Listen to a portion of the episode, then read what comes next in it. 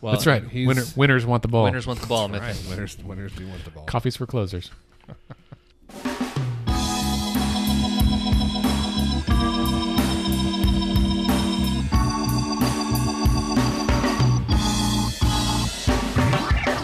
Hey, everybody, and welcome to Let's Pod This. My name is Andy Moore. I'm one of your hosts, like I am every week, because I love doing this podcast. To my right is the good doctor, Scott Melson. Hello, sir. What's up, man? How are you? You know I'm well. Uh, it's it's dry today. It's not raining today. It's not raining. It's it's hotter than I would prefer. Uh, but um, but it's, yeah, it's, it's not raining. So Yesterday, that's, that's I- good. I was on a conference call with a lady um, in Seattle. This is related to Civic Saturday, which we'll talk about later. But uh, I was coordinating with our national partners, and she was like, "What? What exactly is going on with your weather in Oklahoma?" I was like, "Well, I just opened the National Weather Service website, and it appears that there's a giant pinwheel of rain just hovering over the state." And so I, I was like, "I'll send you the link." And I, well, so we're talking, and a minute later, she's like, "I got your email." Oh. You're right. It's just sitting there. I was like, yeah, Yeah. all day, just just raining all day. Uh, at three inches an hour, no less. Yeah, in lots of Uh, areas. So do you know? Um, it was it was the thing was bad for me. It actually we I mean at my house like it rained a lot, but it wasn't as bad as it was west of the metro and kind of northwest of the metro. But um, the thing that was frustrating for me is like when the storms rolled in about three o'clock yesterday morning when it like started Right. with the thunder and lightning, my power like Yeah. kept going in and out. Yes. And the thing that's infuriating about that is because I am a like pretentious millennial, and so I have my lights are on Alexa, like through Yeah. the, through Hue. Yeah, and and, they so when the stay power on. goes out, and they come on, and you can't turn them off until your network resets. That's, I had the exact same and problem. so like the lights come on and they stay on for ten minutes and they go out, and then ten minutes later it happens again. Yeah. it's absolutely infuriating. it woke up my dog at 3 a.m. and I was like, why all the lights on? Yes. Yeah. So uh, I learned something interesting, and uh, to uh, to, uh, to to quote friends, um, kind of playing it fast and loose with the word interesting here. But I learned yesterday why that happens. Do you know why your power goes out and then immediately comes back on? I, I assume there's different reasons, so no. Apparently, the most common reason is that lightning strikes one of the transmission lines, like one of the high lines. Mm-hmm. Right. And when it strikes a transmission line, because the insulators are there capping it on either end, Right. um, it will arc to the ground. And Oh. when it arcs to ground, like when it arcs to the ground, it effectively creates a short circuit. Yeah, closes the So- circuit, yeah. it's so it's shorted to ground, and when that happens, it trips a breaker. Mm-hmm. But unlike the breakers that are in your house, that breaker can like reset itself. right. Like it looks to see if the short is still there. Right. And so that's why they come out, but then they like will immediately come back on. Yeah. But if that happens too many times, too close together, like back to back to back to back, it'll shut off and trip, and then the power company has to like reset it and turn your power back on. But that's why your lights can like flicker is because that arc goes, the breaker trips, and then it sets it Sure. like sets itself back. You know, you learn something new on this podcast every week. It's true. And This week it's uh, electronics. I learned I learned that at three thirty yesterday morning because I was like, WTF? Why does this happen like right. this? I'm going to Google that right now. Well, anyway, thank you for that, Scott. That's very helpful. You're welcome. To Scott's right, over at the news desk, uh, we have Brian Ted Jones. Hi, thanks for having me on. Thanks for being here, sir. Yeah. Brian came by for to drop something off, and we roped him into being on the podcast after a lengthy discussion of the criminal justice system, That's right. Yeah. which i I'm- think will continue. Yeah. Yes, we're. Uh, I'm going to put you on the spot here. We're actually we are planning on having a whole episode on criminal justice criminal justice reform, like uh, later this summer, Yeah, and yeah. based on the like hour that we just talked. Uh, would you want to come back? Absolutely. Brian, you're a criminal justice or criminal uh, defense attorney, I, I, do have um, among some, other talents. some folks that I am representing currently. Uh, I'm I'm largely a medical marijuana attorney these days, but I've I've been a criminal defense attorney for most of the last decade. Is it odd that that used to be a criminal defense s- situation and now it's not? It's disorienting for me to say uh, to speak for myself. Yeah, I mean, it's like there's a bit of a shift that I've had to work through in my own head to go from representing people who are accused of doing something criminally to representing people that I'm helping to do the exact same thing legally. yeah, It's a funny world we live in. It That's is a funny interesting. world. That's I still think five years ago we would have never predicted this would be the state of affairs in Oklahoma. really. Most people, I don't know. I, I think- five I years ago I didn't think about it. I think. I mean, I think we might have. I think a lot of people wouldn't have, but I think we might have. Right. But yeah, I mean, for a state that is often bemoaned as being behind the times. The fact that we passed uh, liquor modernization laws, medical Right. marijuana, criminal justice reform, like all these things, like in the same two-year period, is pretty phenomenal. I mean, it is, but it also I think speaks to what you talk about a lot is that we as Oklahomans generally we are not huge fans of just like government in general. Like Oklahoma, it's like it's very red, obviously, but I think Oklahoma is actually more libertarian than it is like straight, Sure. like kind of dyed in the wool conservative Republican. Right. Or I shouldn't say more. It's that I think it. I think there's a wider streak of that here than than maybe in some other places. Right. Yeah. Well, and I'll tell you, and this is just a preview for I guess our listeners, but um, as you know, Scott, because we've talked about this, uh, one of the big issues for me right now is about um, redistricting. Right. So about gerrymandering and about independent redistricting, and so that's another series we're going to do this summer. Um, we're going to have uh, Keith Gaddie from OU, who's a bit of an expert on this, and some other folks to talk about it. And I really, um, if you're listening to this podcast and you care about redistricting as well, I really want to hear about it. I'm, I really want to do some like focus groups or just um, I may drive around the state and talk to people and start like. I don't think people understand how our district lines are drawn. Like I think everyone just assumes they're there. They don't know that we redo it every ten years. And and we had an uh, episode about this a few months ago with our our intern, um, and I tweeted about this and she retweeted me. So shout out to Megan if you're still listening. Um, but I really, it's just, I've I've downloaded probably ten podcasts about gerrymandering this week and really binged on that. And so I'm hot to trot on on this issue that it's not it's not a real democracy if Well- you're drawing the lines unfairly. So intentionally or not, you've actually like you've just gone straight into the uh, news roundup. So, oh well, let me Like you're just we're already, like we're already halfway there. let me hit the hit the button and we can get into it. All right, so our first piece this up is from KGOU. Uh, so this piece called uh, "Redistricting Gurus Hard Drives Could Mean Legal Political Woes for the GOP, the Grand Old Party, also known as Republicans." Um, so You're a grand old party. You're a is, high flying party. Uh, this is uh, this is an article talking about a man named uh, Thomas Hofeller. Uh, so Thomas Hofeller was a re- Republican strategist and like redistricting, uh, kind of gerrymandering guru who recently passed away. And upon his passage, his daughter. Um, when she was going through his things, found uh, a sack, like literally a sack full of a bunch of hard drives and thumb drives, Oops. and she found like a hundred thousand files on this hard drive, which have proved very, very interesting.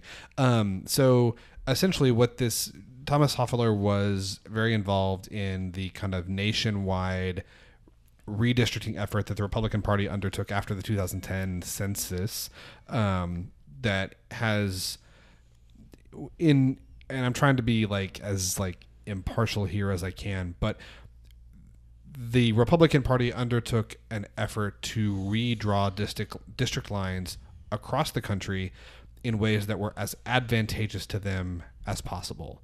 Um, many of those efforts have been challenged in court. Some of those cases have gone all the way to the Supreme Court.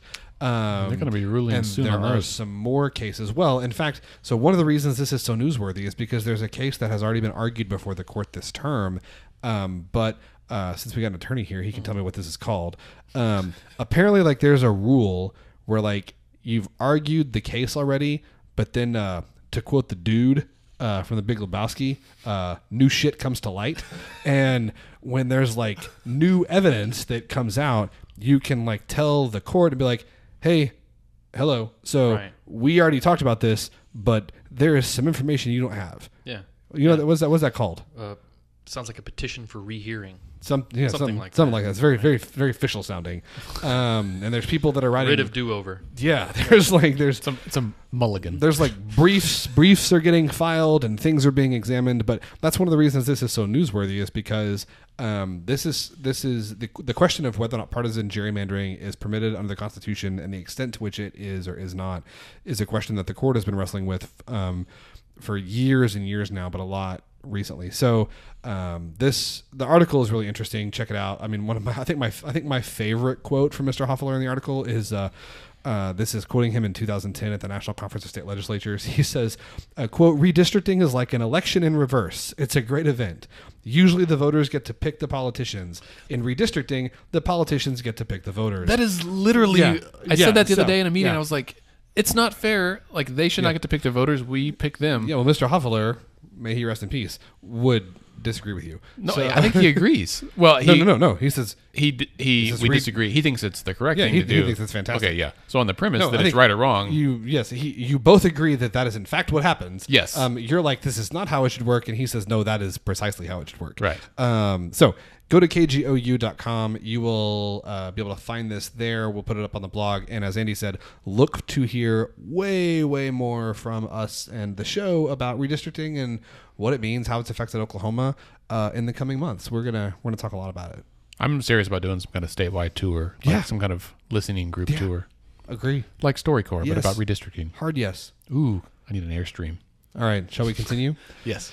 That was not going to be the lead story, but Andy gets so excited about redistricting that we uh, we just we went with it. But uh, next up from non-doc, um, some sad news this week, and for which uh, w- and news that we don't really have a great explanation for. So uh, Senator Jonathan Nichols, um, who is a former Republican state senator, uh, had worked and was working in Governor Stitt's office has served Oklahoma government in a variety of capacities, uh, passed away yesterday. Was it yesterday or Wednesday? Um, he was found. Wednesday. Uh, he was found dead at his home of a uh, gunshot wound. There's an investigation ongoing. Um, uh, we don't know what has happened. Uh, Non-Doc has the piece and a really nice profile of Senator Nichols with a lot of bipartisan accolades for how great he was to work with and uh, how he served the state. So um, definitely take take the time to check that out. Um, it's uh, sad, but it is it's a nice tribute of someone who really did a lot of work for the state. Yeah. It's um, it's, it's I think it's one of those stories that it was certainly surprising, unexpected. This wasn't it wasn't like he was ill or I mean, Yeah, he was shot. what? Yeah, And we and we don't we don't know by whom or why. right. So yeah, a lot of unanswered questions, and so certainly our uh, thoughts and prayers with his family. Indeed. Uh, up next, a piece from the Oklahoman, and this is one of those that I just like. I just kind of shake my head a little. So, auditors find overpayments in Okmulgee County. So, Oh, yeah. uh, big, uh, big audit was done and has found that multiple countywide officials in uh, Oklahoma, in uh, Okmulgee County, including county commissioner, sheriff, treasurer, county clerk, court clerk, and county assessor, um, were overpaid from 2014 to now and they were overpaid like their salaries were too big and they and they quote uh, Vonna Lumpkins, who's the county treasurer in Okmulgee. She says, "I'm shocked, and I'm glad I decided to keep my 2011 Nissan." Um, I mean, I think that was a good year for the Nissan. Uh, Nissan's a good car. Nissan, I- Nissan, Nissan's I great cars. Nissan. But I guess I guess my question, I get I get I get paid twice a month, and I know exactly how much it's supposed to be. And if there's ever a time that that number is different than what I'm expecting, I like look at my pay stub and I'm like, what's what is different this year, or like this month or this week than the last you know 27 paychecks I've received. So I'm just I'm just curious, like. You're you're sh- like you're shocked. Like why are you? Well, why I- are you? Why, I think it was every- before she was in office. no, it's just two. She was. She's one of the ones. Yeah, but one it of says the it- one of the elected officials found to have received excessive payments. Right, right, right. But I think it's been their oh, whole Oh, she's her whole career. So her paycheck's always been the same. Right. Ah, yeah, fair enough. and they said that they think it was just a misinterpretation by a previous county assessor on how to fill out a form. I guess like the county.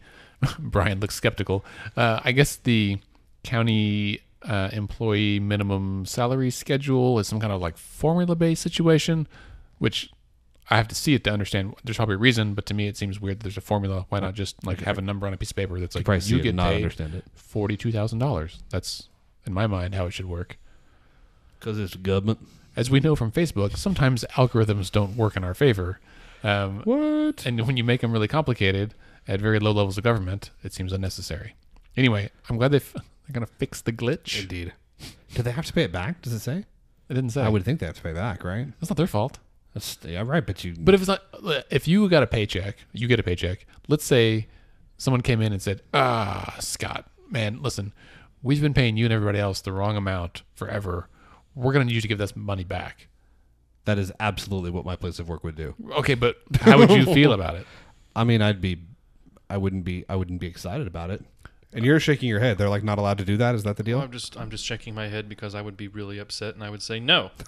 Be like, listen, I've been making this amount the whole time. No, true. I, I wouldn't want to, but I can just tell you that that's what they would do. Also, there's a chance, and again, I don't know. I don't live or work in Okmulgee County, so I don't know. But in my place of employment, when you get hired, there's like a offer letter that states the amount in there, or uh, there's like a form you got to fill. Like it's on paper about how much this person is going to get paid. Same. I would assume, right or wrong, that Okmulgee County might have similar pieces of paper, and so people could have been hired and paid the wrong amount the whole time, but it's not their fault, and it was on paper somewhere, and they're like, "But you paid me." Now, if it's like if right, you but if the, if the paper says if the paper one number if and the- they got paid something else, right That's now different. if the paper says the wrong number and then they've been getting paid the wrong number, I mean that's tough noogies, right? Like sorry, like I'm sorry that you agreed to pay me too much, Right. But if it is we agreed to pay you X and we have instead been paying you Y and we just realized it, like sorry, you got to give us the difference back. Like or I maybe, would I'd be pissed, but that's what they would do. or maybe they just issue an edict that well, everyone got a raise, and we'll just leave it at this, and you don't get a raise for the next three years,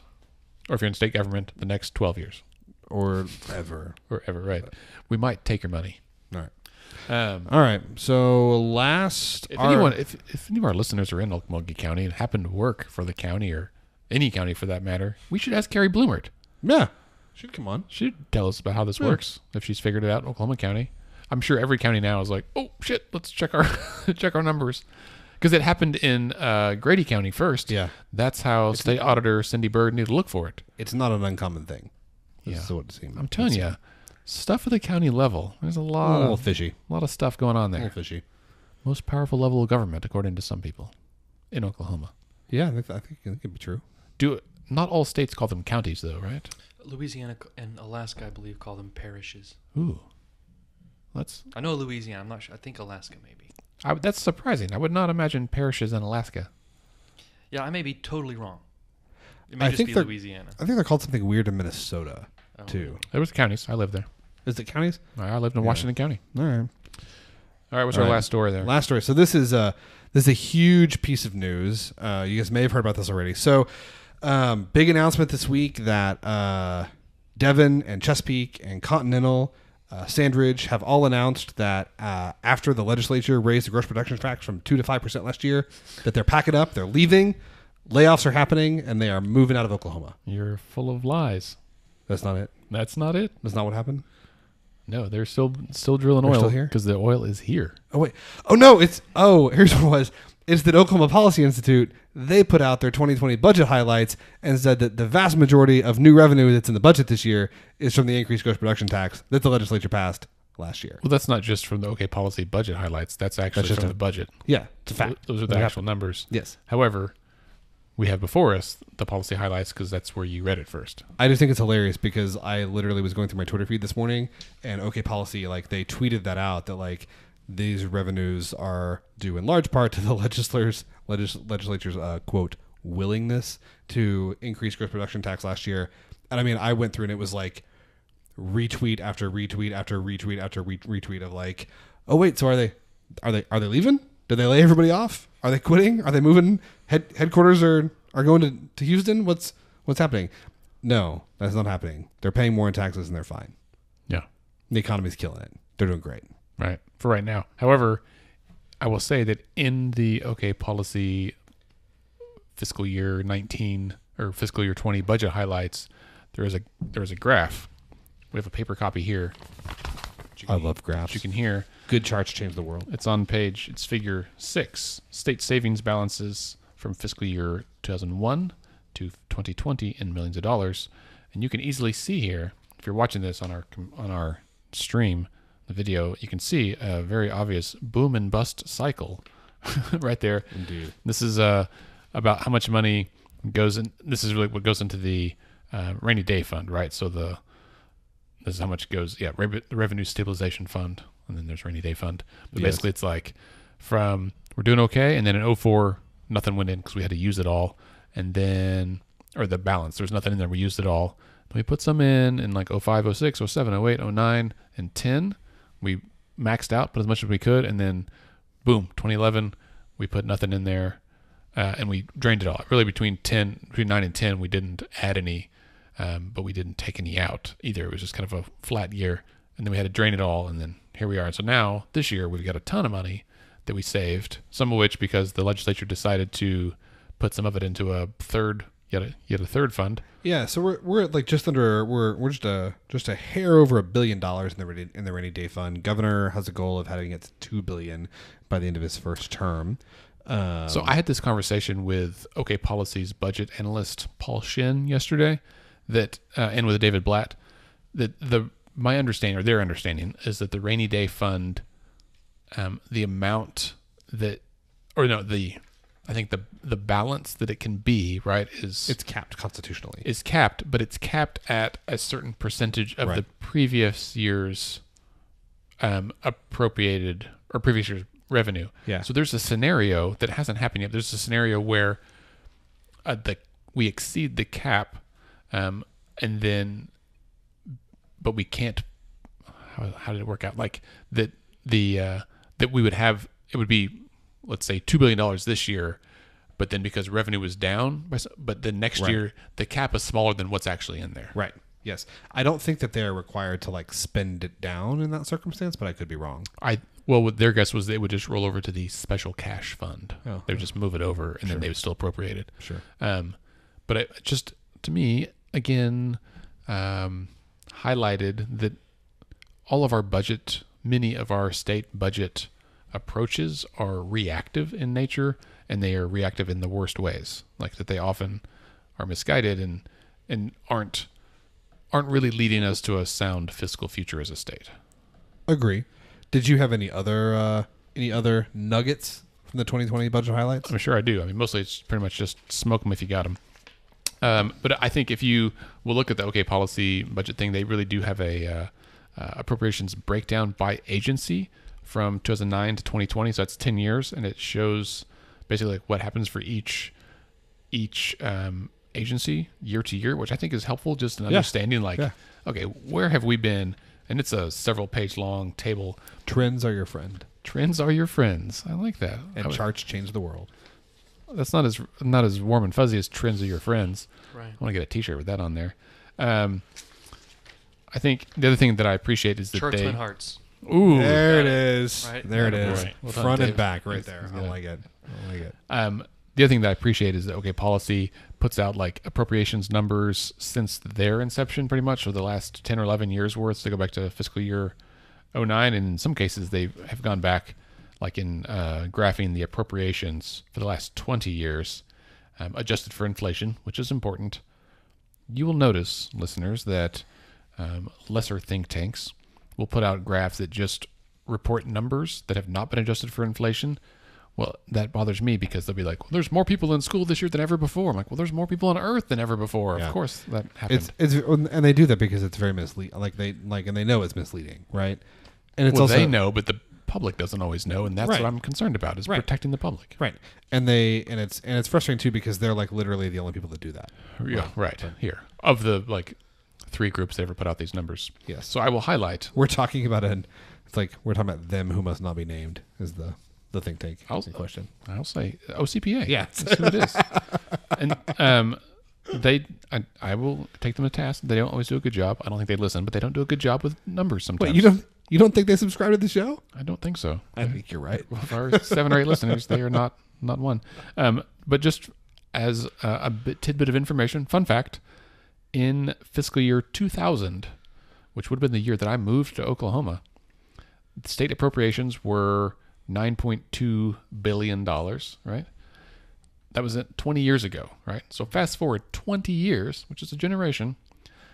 Appropriations for next year will be just under eight billion dollars. Seven point nine nine nine. In fact. Yes, and so we are we are appropriating less money to government now than we did 20 years ago. in absolute terms.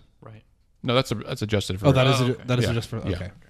um, no, in absolute terms, it's probably more now than it was then. But again, it's 20 years ago. And 20 years ago, like a a humping bottle of soda wasn't three dollars. Have you bought soda lately? I I have I almost not. never do. I was at a gas station, and for a 20 liter, or like a 20 ounce bottle, it was like a dollar 79. Are you serious? I guarantee that soda does not cost more money to produce today than it did. This is not even including tariffs. Like I just think that that someone is racketeering on. There's a soda tax, which is if that's the I, case, I, that's rem- fine. But I remember when, like, I remember when all the vending machines changed from 12 ounce cans to 20 ounce bottle, 20 ounce bottles, Right. and it went from 50, 50 cents for a can, and Yes. all the vending machines were a dollar, and I thought it was out frigging outrageous. Yes. I was like, that is a that is a 100% price increase for like an 80% increase in volume of soda, and that's ridiculous. when I worked at Subway as a sandwich artist, it was in a gas station. You could buy a two liter bottle of soda for 99 cents. All of them. you go to Crest, you still can. Really? Yeah. Okay, well that's highway robbery then. If you can buy a two liter a two liter bottle for 99 cents, but a 20 ounce bottle costs almost two dollars. And if you go to a restaurant, it's darn near three dollars for a soda. Yeah, that's why I drink beer. That's exactly why I drink beer. All right. All right, Um, so a quick it- up- a quick it for our news roundup, or are you? Oh, what did you get here? No, I have an update here. Um, Oh, I see a map of Alaska on your screen. Indeed. Uh, so Alaska is one of only two states that does not have counties. Louisiana has parishes. Alaska has boroughs. Ah.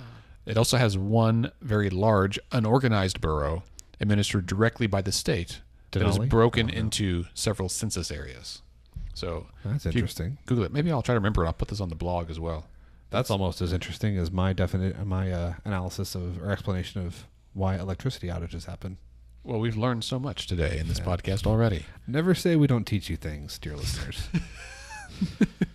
Never say that you don't come away smarter than you uh, smarter than when you tuned in. Boroughs, huh? boroughs, much like New York City, but different because they're called like um, the North Slope and the Northwest Arctic and Nome, Dillingham, Valdez, Cordova. Are you going to read You know- all of them? No, how, many, how many boroughs are there in Alaska? Mm, it looks like roughly fifteen or so. Okay.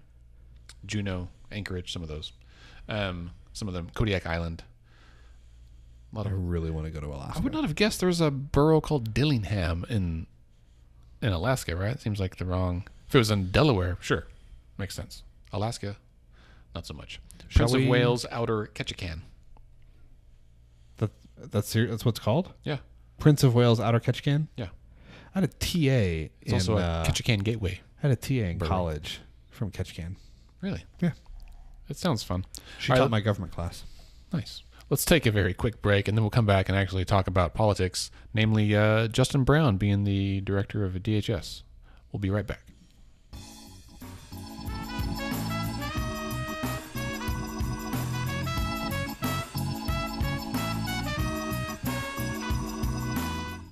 Brian, I saw you bobbing your head during that interlude. Thank you very much. Yeah, you know, music, right? Right. Speaks to the soul, right? Yeah. And by the way, this music is provided by the Sugar Free All Stars. In case people have not listened to our outro and we talk about that, but they're a good band, good couple of dudes. Yep. Um, all right. So this week it was announced, um, perhaps the most hotly anticipated uh, appointment by the governor so far was for the director of the Department of Human Services here, formerly held by Ed Lake. Uh, Ed was hired by a committee. This is back when DHS was going through their whole lawsuit, DOJ intervention, Pinnacle Plan thing, and he was like, it was like a nationwide search. Yeah. And they brought this guy in because he ran basically DHS in Tennessee. Tennessee, yeah. Um, and so he came in. He's been here for a decade ish. Uh, I think seven or eight years. Eight, eight years. So he came in in 2011. He was a 40 year veteran of uh, child welfare services in uh, Tennessee. I, I venture to say an expert in this kind of thing. Yes. Um, Forty years is a long time to do anything. Yes. I haven't been alive that long, and so And- um, he he did that. Came here, really implemented the Pinnacle Plan, um, but true to Governor Stitt's kind of pledge or desire, at least he he has the option to reappoint existing agency heads or to appoint someone new. Well, he does now. He does now. He didn't. well, that wasn't was DHS one of them they gave to him, or was that already there? As one of the ones that they gave to him, I think, right? because Commissioner Lake was appointed, like he was appointed by Fallin, but it was a very, like it was a special circumstance because the previous was like let go because of all the problems with DHS. and children died. Yeah, so it was anyway. So um, and Commissioner Lake, he's been. I don't know him personally, and certainly I would I would not say that DHS is an agency without ways in which they could improve. Um, but I I think that the general consensus, both from within the agency and people who work with them, would be that he has done a good job.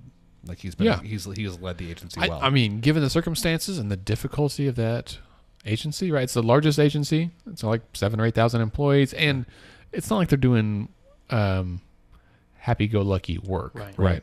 Right.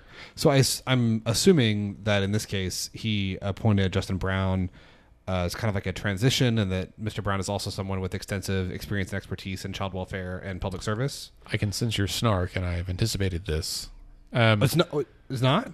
well, I'll say uh, a tiny bit yes, but mostly no. What does he? What does he do?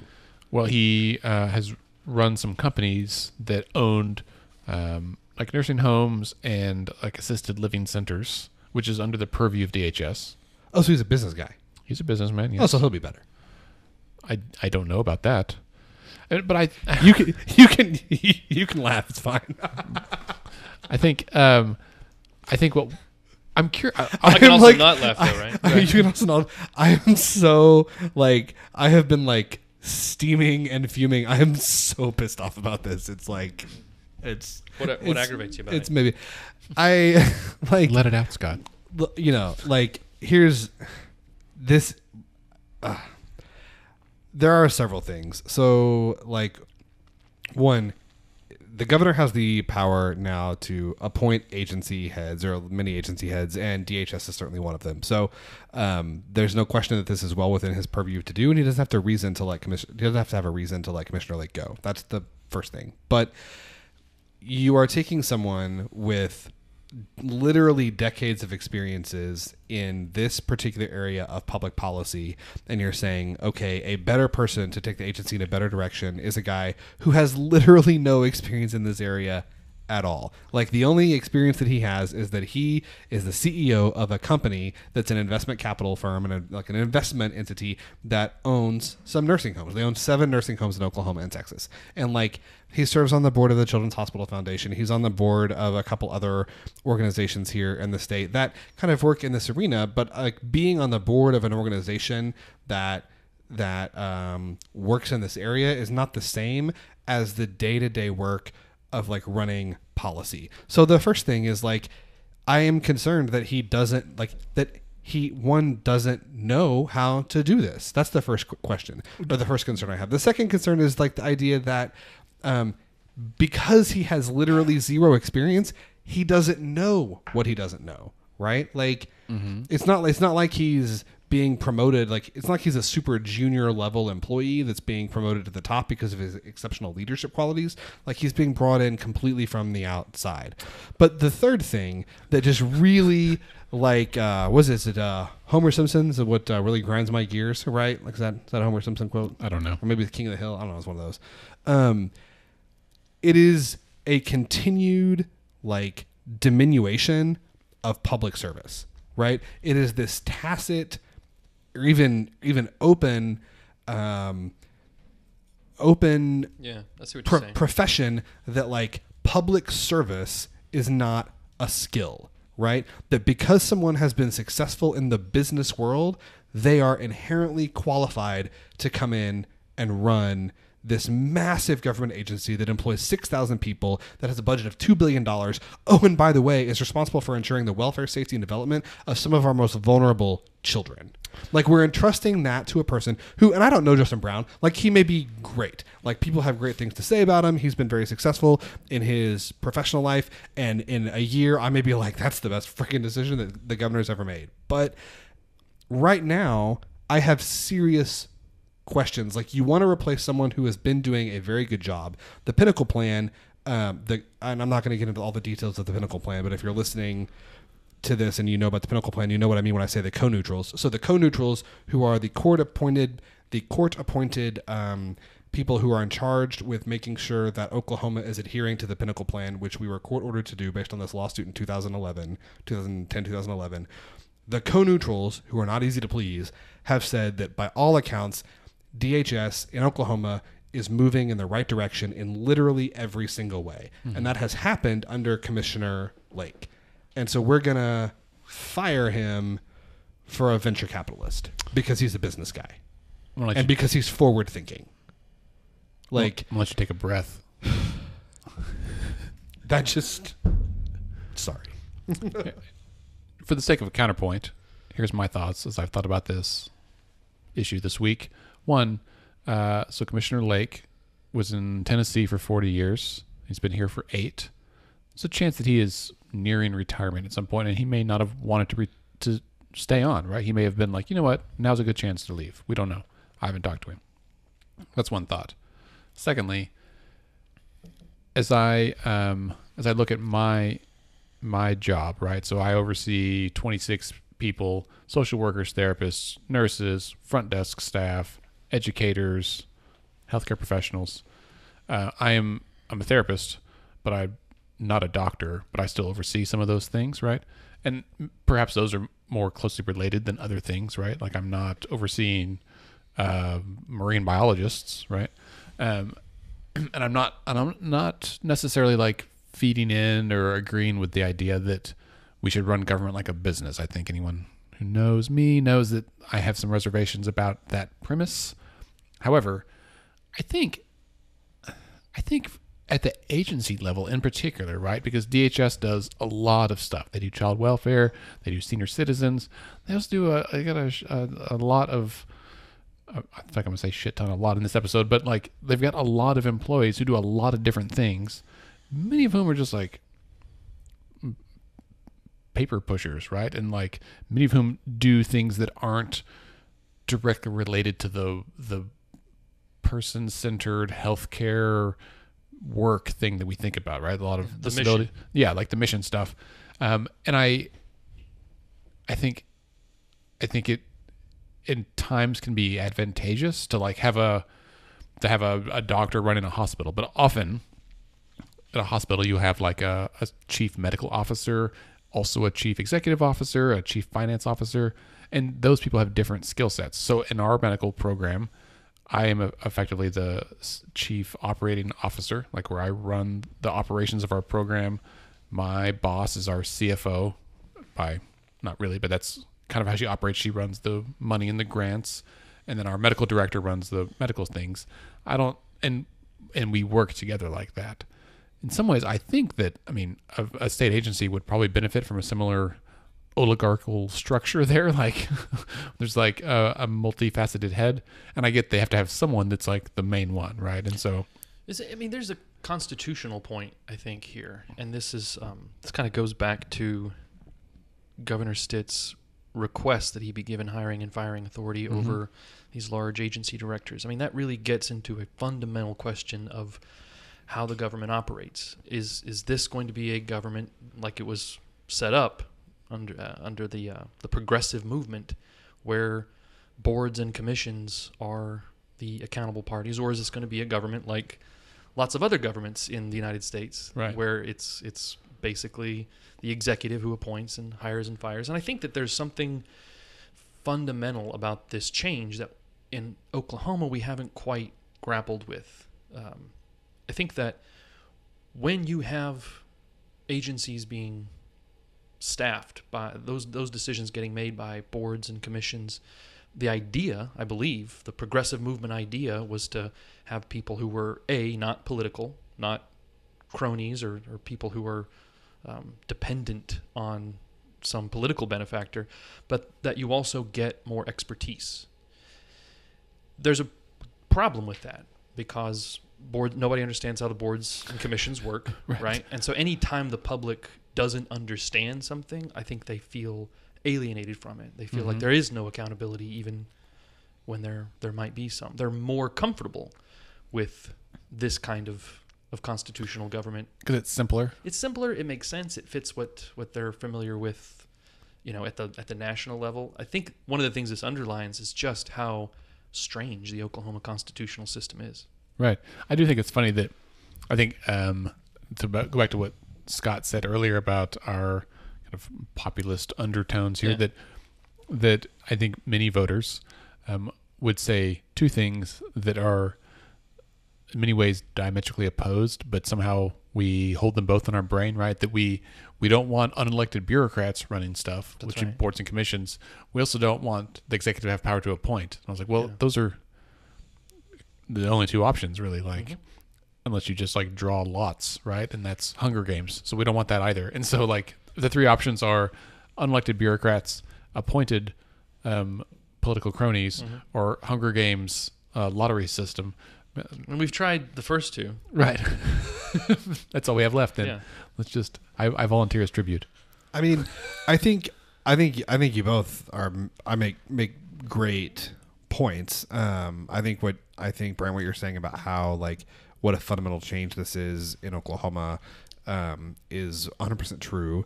I think that while I like, I certainly in theory, I kind of like the idea of like the boards and commissions, but I also, I also can see, I can see the value in maybe needing to like streamline things a little bit and that like if you have an executive director and one that is appointed by the governor that that does like it allows for more of a kind of unified like vision for like this is where we're going to go as a, as a state but i think that the like the check is or what in my opinion the check should be is that the person or persons that the governor appoints to these things are qualified to do it.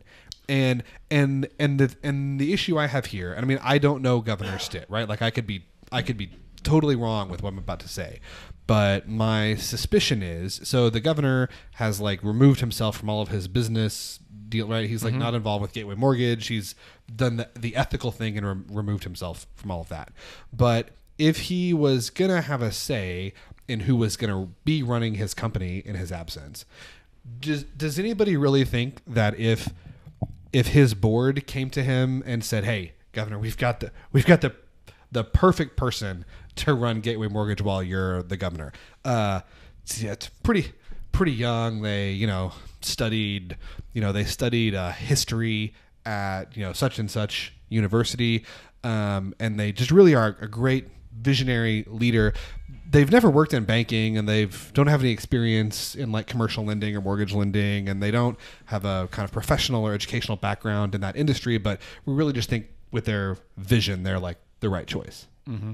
Does I, I mean does anybody think that the governor would be like, yeah, you know what that sounds that sounds that sounds that sounds, that sounds like a that's a great idea. It's like it is to me this hire and and this has been reflected in several of the hires that the governor has made it is reflective of the idea that if you are successful as a business person that means that you can be successful at anything. I- you can do anything because running a business is the hardest most difficult most like if you're an entrepreneurial person that means that you can like that that you can come in and just step into this leadership role.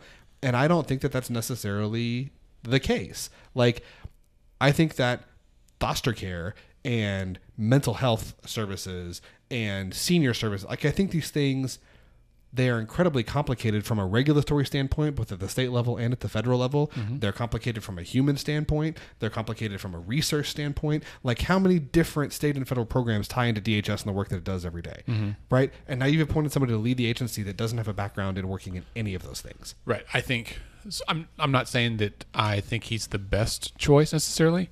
I will say that I, in some ways, I feel like this is, in my opinion, better than some of the other appointments that the governor has made, in in my assessment, because at least uh, Mr. Brown's background is somewhat related to this. Like if he had been running a NASCAR team and then come over, like that would be a bit more of a red flag, a checkered flag, if you will. Um, of uh, yeah, there's a there's a rim shot there. Um, I think there's um, I think that would be a different story, right? Like again, if he's run an agency that deals with some of these entities, he's been running a business that deals with some of these entities.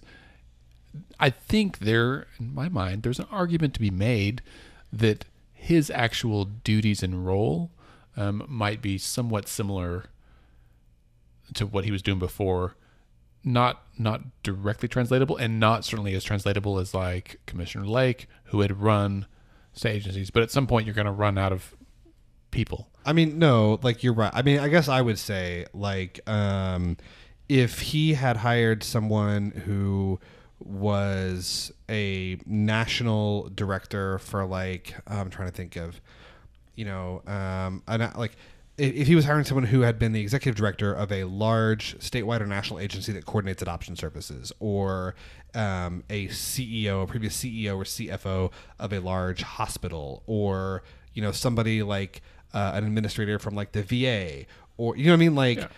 someone who had like.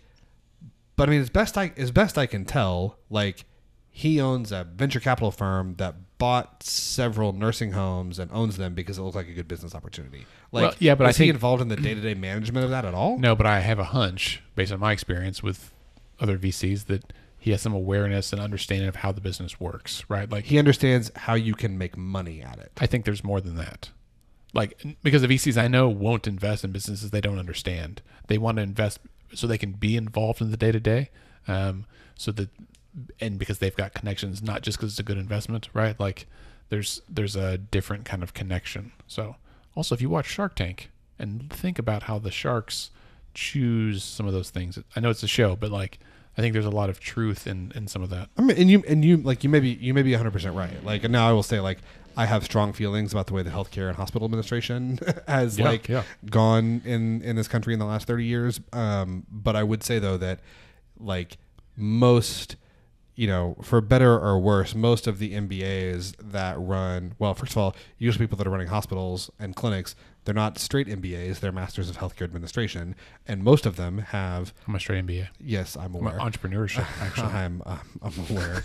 I uh, uh, but they also though have extensive experience, right? Like they've worked in the healthcare sector like their whole career. It's kind of a left right thing here, right? Mm-hmm. Like a Republican Democrat thing, where I- think that Democrats or people on the left are perhaps more comfortable with people who have specific expertise in the area they're given authority over, whereas folks on the right are, uh, they have more faith in people who are men of industry, Sure. right?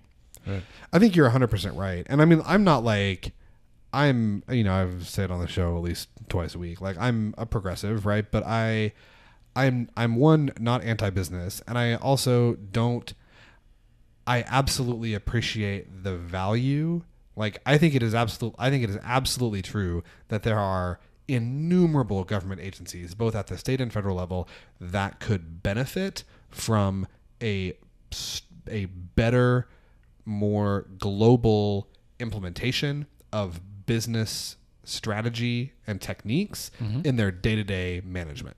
I think that is to me that is 100% true. And that's why I got my MBA, so I can help nonprofits run to have Yeah. better business Like, I- mindset. I think that's true, and I and I th- and I think that you can take someone who I think there are times when it is a reasonable chance to take to take someone whose only experience is in the private sector and put them in charge of a public sector agency if there's enough overlap. Right. Right. Like now, I don't think that even though there's a lot of over- overlap, is a good idea to take a coal executive and put that person in charge of the EPA. Right. Like I don't think that that's a good Well, there's yeah, there's a fit, counter right? But I think that you could I think that you could absolutely take someone who has run a private sector hospital system and make them the administrator of the Departments of Veterans Affairs. Like that makes that makes a lot of sense to me, even if they've never worked at the VA before. Mm-hmm. Right. I think that they would bring a lot there. I it turned out to be a disaster for a number of reasons, but actually when you look at President Trump and the people that he hired in his cabinet, the person that I was actually most optimistic about was Rex Tillerson. Oh, um, as Secretary of State. I was like, you know what? Like, I don't know how this is going to go, but I could see a scenario, a scenario under which that is a like that works really, really well. It didn't, but it could have. Um, Or right? what's Like, going on in the alternate universe where Rex Tillerson is still Secretary of State? right. We've made peace with Russia. It's all going swimmingly. everything's fine. No, no tariffs. Um, I just I don't know. And again, like this is an area I was I was talking with with uh, I was talking with uh, a legislator this week, and they were kind of like, you know, the governor has put all of his eggs in one basket, right? Like it's like top ten. Um, you gave me the power to hire and fire. You gave me, but like, so in two years, if DHS is like cooking with gas, then I'll sit here and say like, man, Justin Brown, that was a I I was not a fan, but it looks like it's been a great hire. But in two years, if DHS is like, you know, not, then, Well, and that's the I mean that's the double edged sword of being an agency head, right? Where like if things go well, it's probably a team effort, but if things tank, which is certainly unlikely the result of one person, um, you are also the fall guy for that. yeah, no, that's true. That's true. um, all right, well, um, Shall we move to our next one? we should. We are, are What's our uh, what's our time situation? Mm, we're nearing the end of time. Let's give it five minutes here. Right. Um, so our last uh, topic we're going to discuss is uh, another decision by the governor that was announced this week that he is effectively ending lobbying contracts that have been held by state agencies, right? Yes. And so uh, this was something that came up, I think, during the campaign. Even uh, many state agencies contract with lobbyists to be at the Capitol, as opposed to hiring like a legislative liaison or having someone that's on staff. Well, right? Or is this actually Yeah. those two? No, so this is like private lobbying firms. Okay, so like hiring Right. Contract FKG or lobbyists. So something. that right, he actual- issu- in January he issued an executive order that says agencies cannot sign new third party lobbying contracts. right with um, with, with like, like a- private private firms. right or individuals or whatever Right, right right. um, and part of his statement with this was him saying like you should um,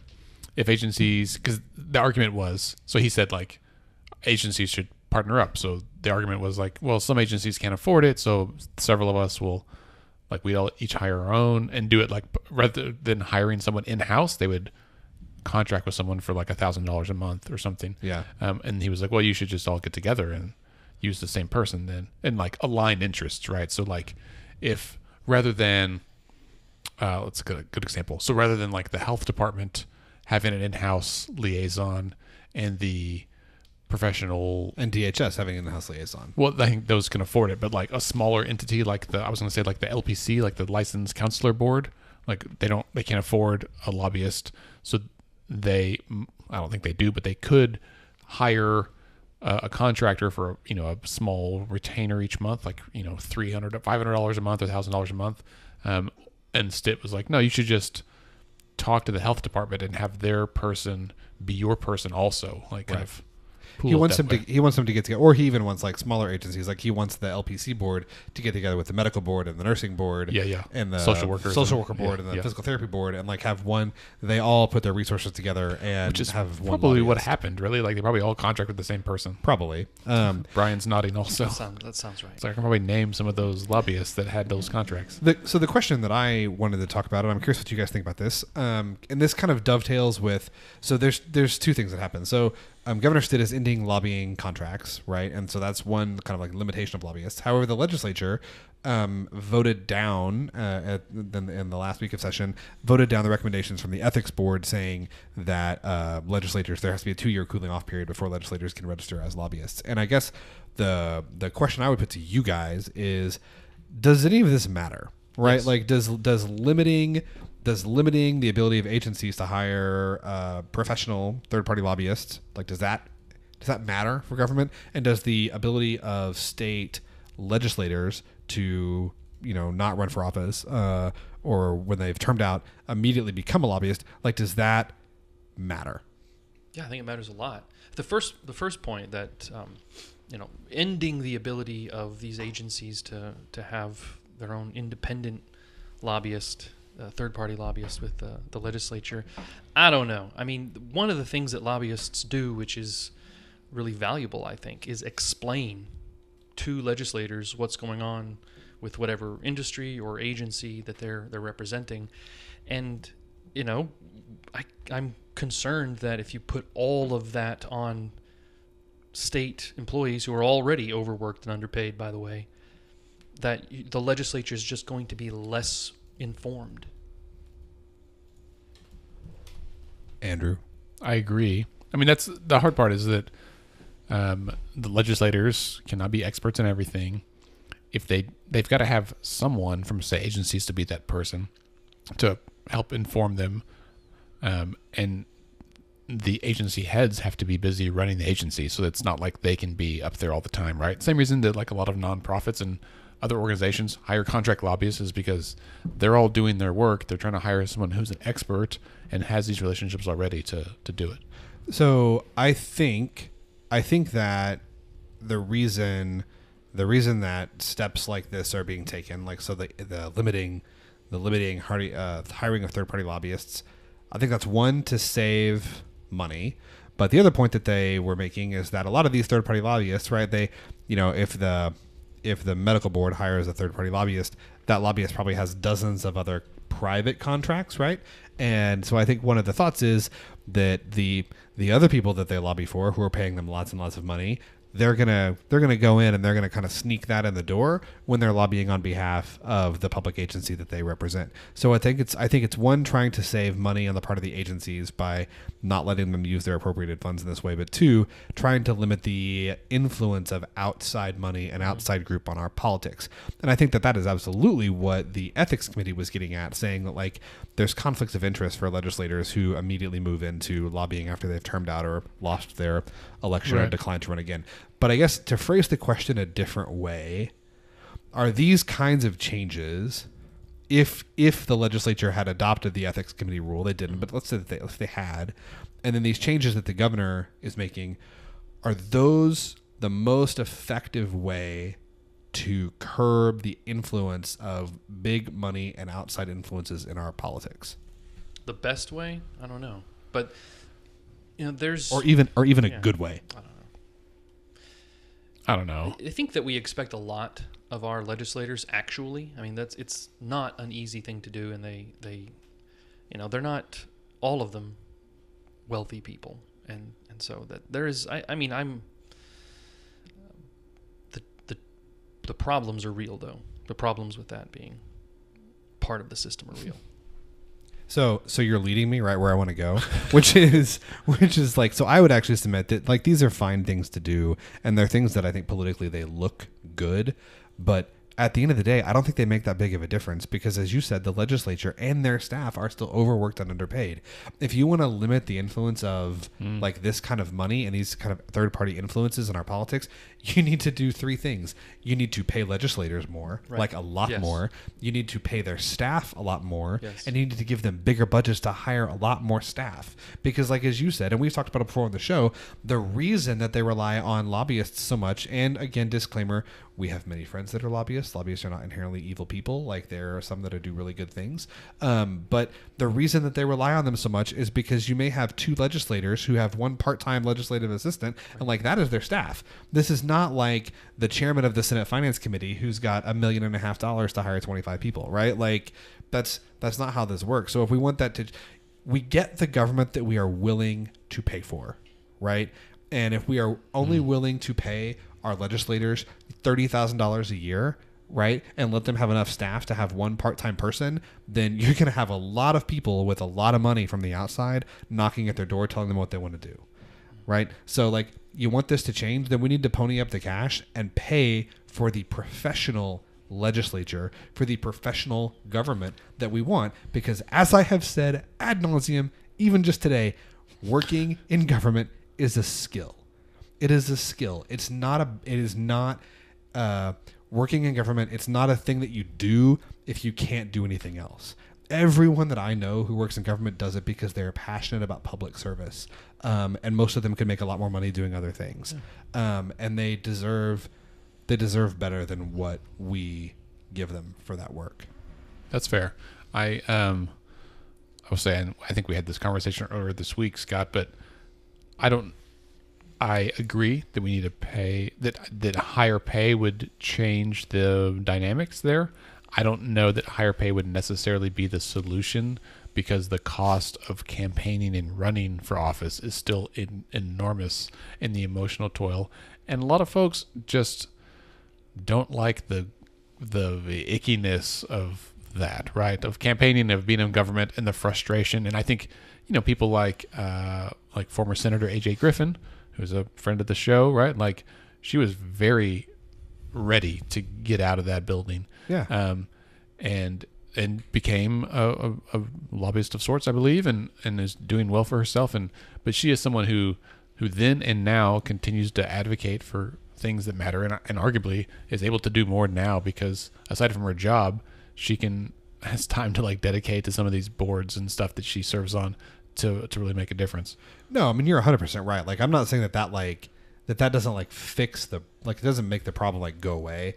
But to me, if we're gonna try and take a concrete step that moves us a measurable direction, like a measurable distance in the right direction, that's the biggest first step that we could take, right? And not only are you gonna like, um, not not only would they be able to do more, right? Like a lot of legislatures now, the ones that I think do the best job look at being elected official as a full time job, right? They work for they they work four months while they're in session, but they spend the rest of their year learning about their district, going to conferences, learning about statewide issues, visiting districts that aren't theirs, like figuring out what they can do for the people of Oklahoma. There are some people that serve there four months and then they go back to a full time job and don't think about it again until February. I would guess though that if you, I would guess though that if they made hundred thousand dollars a year instead of thirty thousand dollars a year, you would have a lot more people that would want to sign up and do it as a full time job. If we did Right. that, would you also make session the full year? Um, maybe, maybe not. Like you might keep them in, like you might keep them in session longer, but like with more frequent recesses and breaks. But I think the part of the reason, like Congress does. yeah, like I think part of the reason though is like I mean we had Representative West, right? Like, dude lives four and a half hours away from his family, Right. Right. Like, so I don't know what is harder on a person like him. Is it better to be like in for two weeks and two weeks on a recess, in for two weeks and two weeks on a recess, or is it better to just like knock it out, out, right. f- four months and then go home and be home for the rest of the year? I think. Um, yeah, I mean, there's pros and cons of both. And like Texas, as a freaking example, like they only do session every other year, right? Yeah.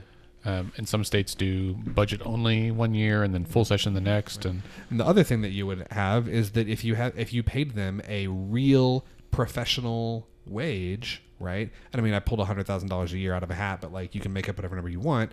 You would have a lot fewer independently wealthy people, right? Because the people that are in the legislature, they're people that are either they are making a sacrifice and they're doing that intentionally because they want to serve, or they're people that don't have to worry about the money, and so they do it because they don't need the thirty thousand dollars a year. You could pay them nothing and they wouldn't care, right? Like, Right. There's There's, like I don't know, I don't know anybody who's in the legislature for the salary, one way or the other. no, but I mean, there's there are people like Cindy Munson who this is their full time job. Like this is really what she does. And Right. she's not independently wealthy, right? That's what that's what I'm saying. I think Cindy is someone who is making a sacrifice to be in public service. I think that Cindy, with all of her experience and just being the person that she is, could work in the private sector and make a lot more money. Oh, but yeah. she chooses to serve because it's what she loves to do. She- yeah. It's what she's She's passionate a about. quintessential public servant. All right. Well, I think that uh, I think that brings us to the end of this episode. That was a good discussion, gentlemen. Thank you for being here, Brian. Thanks for being here. Yeah, thanks for having me, guys. This worked out well. I Yeah, like this. Thanks for This stopping by. You got free whiskey and a good conversation out of it. That's you right. gonna come back and like recreate that whole criminal justice discussion we had beforehand? I don't know, man. It's just it's hard to. We'll get into your actual field of expertise. Uh, thanks for joining us. As a reminder, next Saturday, uh, June 15th at 10:30 a.m., we're having Civic Saturday at the Paramount Room here on Film Row in Oklahoma City, uh, in partnership with Mayor Holt's office, Generation Citizen, and Citizen University, which is a nationwide organization. Uh, you can picture this as a, a bit of a, like a church service, right? We're going to have some we call them civic scripture readings. Uh, it's really just some uh, quotes and uh, and stories from from uh, civic heroes. There's going to be a civic sermon. You can look up Eric Liu, L I U, on TED Talks. He's given a bunch of really great TED Talks, been viewed by tens of millions of folks. He's going to be here giving a civic sermon for us. Uh, we're going to have some uh, poets from local poets, uh, some musicians from local musicians. All this crammed into an hour and a half. Should be a ton of fun. Hope to see you there. 10:30 at the Paramount. Find details on facebook.com slash let's fix this okay. Be sure and rate our podcast, tell your friends, and remember that we are a nonpartisan, nonprofit organization. We really need your support to help doing this podcast, doing all of our other stuff. After Civic Saturday, we got some really big, exciting things coming up, and we hope for you uh, will get involved. So hit us up online, let's fix this okay.org. Scott is at SC Melson on Twitter and Instagram. I'm at AndyOKC. All of this is at Let's Fix This Okay. What are you going to say, Scott? My Twitter feed is much less fiery than I am. Fair enough. Have a good week, everybody.